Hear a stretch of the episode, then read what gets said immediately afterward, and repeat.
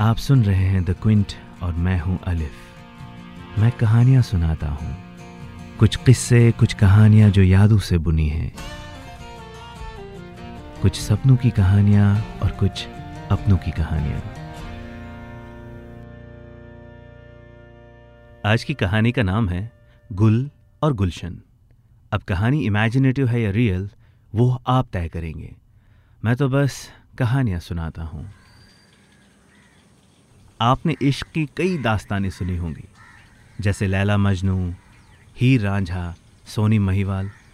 आज मैं आपको एक ऐसी ही इश्क की कहानी सुनाने जा रहा हूँ। और आपने कड़ी राइवलरी की मिसालें भी तो सुनी होंगी। जैसे नॉर्थ कोरिया साउथ कोरिया जैसे अमेरिका रशिया इसराइल पैलेस्टीन या यहाँ वाला इंडिया पाकिस्तान वेल well, आज मैं एक और राइवलरी की भी कहानी सुनाने जा रहा हूँ। ये कहानी है हमारे गाँव की। पूरा का पूरा गाँव दो मोहल्लों के बीच में बटा हुआ था। मजाल थी कि एक मोहल्ले का कुत्ता भी दूसरे मोहल्ले में जा पाए। इंसानों की तो बात ही नहीं थी। राइवलरी इतनी बढ़ गई थी कि मसला बस यूनाइटेड नेशंस पहुँचने वाला था। साल था 2008 और जगह थी कश्मीर का एक छोटा सा गाँव, गुलिस्तान। नाम ही बड़ा दिल लुभाने वाला है ना? और हमारे गाँव की बात ही कुछ अलग है। दिन तो बस चाय की चुस्कियाँ लेते हुए और परिंदों के चहचहाने से शुरू होता है और ख़त्म होता है मस्जिदों से गूंजती अजानों और पास के गुरुद्वारे की गुरबानी के साथ। एकदम जन्नत। खैर, गुलिस्तान की बात किसी और दिन करते हैं। आज की कहानी है गुल और गुलशन के नाम।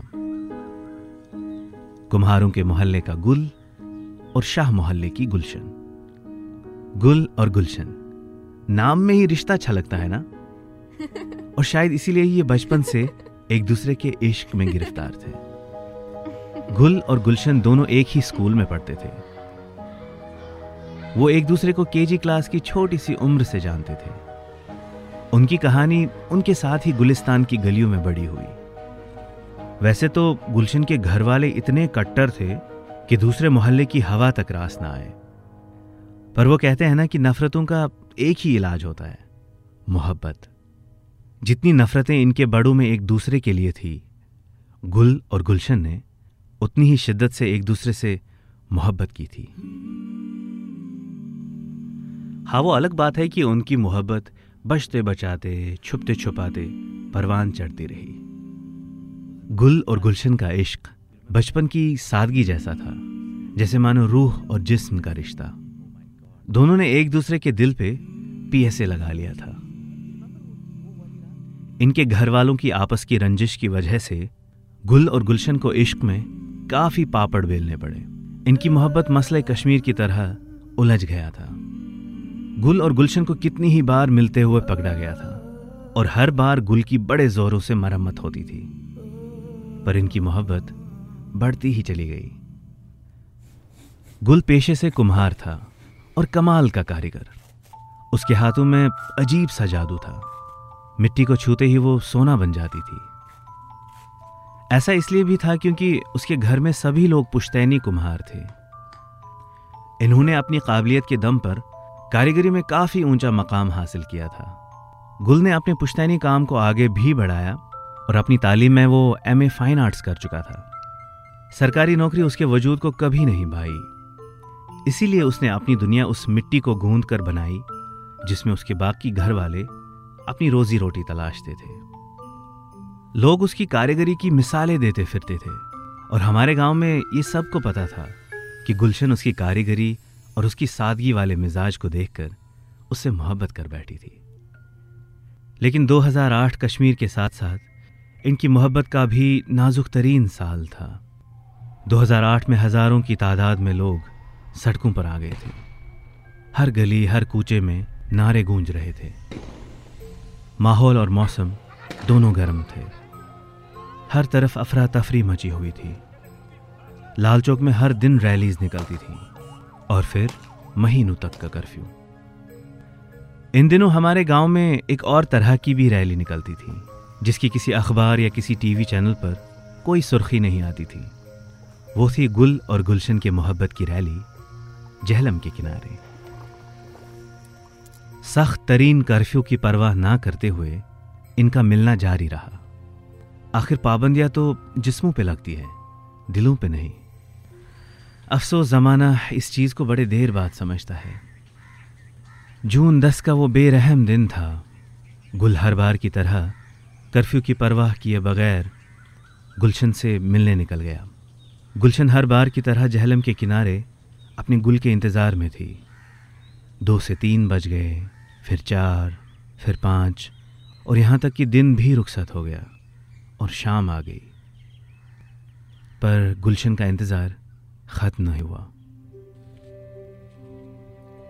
गुल उस दिन आ नहीं पाया, पर उसके नाम की एक खबर आ गई।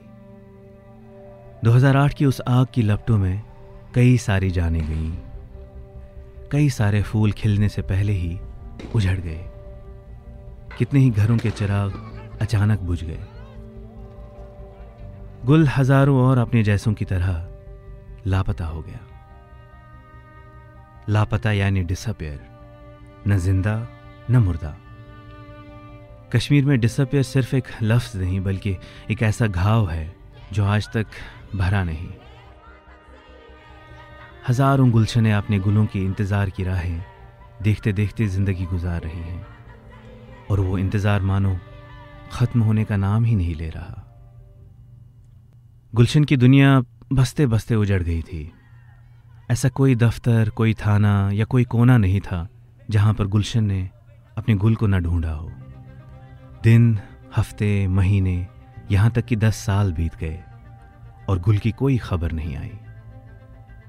गुलशन की हालत ऐसी थी जैसे कोई मुसाफिर हज़ारों मील का सफ़र काट के आया हो और उसे न खाने पीने की परवाह हो और न अपने वजूद की। इश्क इंसान को फना कर देता है। ऐसा किताबों में बहुत पढ़ा था, पर गुलशन को देखकर उस बात का सही सही अंदाज़ा हो जाता है। उस दिन गुल के साथ क्या हुआ, इसका जवाब किसी कोर्ट किसी थाने में नहीं मिलता।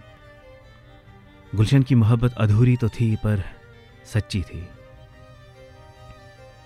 वो आज तक गुल की वफादार रही और शादी नहीं की। गुलशन के दिल का पिए से अभी तक नहीं हटा। वो हर बार, हर कर्फ्यू में गुल का ही इंतज़ार करती रहती है। गुलशन अपने आप में ही ट्वेंटी फ़र्स्ट सेंचुरी की हब्बा खातून बन चुकी थी, जो अपने यूसुफ के इंतज़ार में जुल्मतों के दिन गुजार रही है। इन दोनों की जुदाई बस एक दिन से हुई थी और इंतज़ार सालों तक ख़त्म न हुआ। बस ये थी आज की कहानी।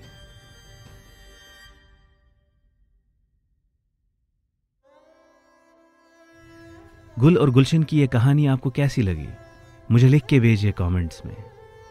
मैं हर बार की तरह आपके कमेंट्स का इंतज़ार करता रहता हूँ। अगर ये कहानी आपके दिल को छू गई है तो अपनों के साथ शेयर ज़रूर कीजिएगा।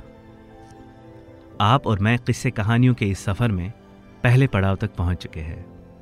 मैं लौट आऊँगा आपके पास ढेर सारी कहानियाँ लेकर, वक्त के किसी और मोड़ पे। तब तक के लिए मेरा इंतज़ार कीजिएगा।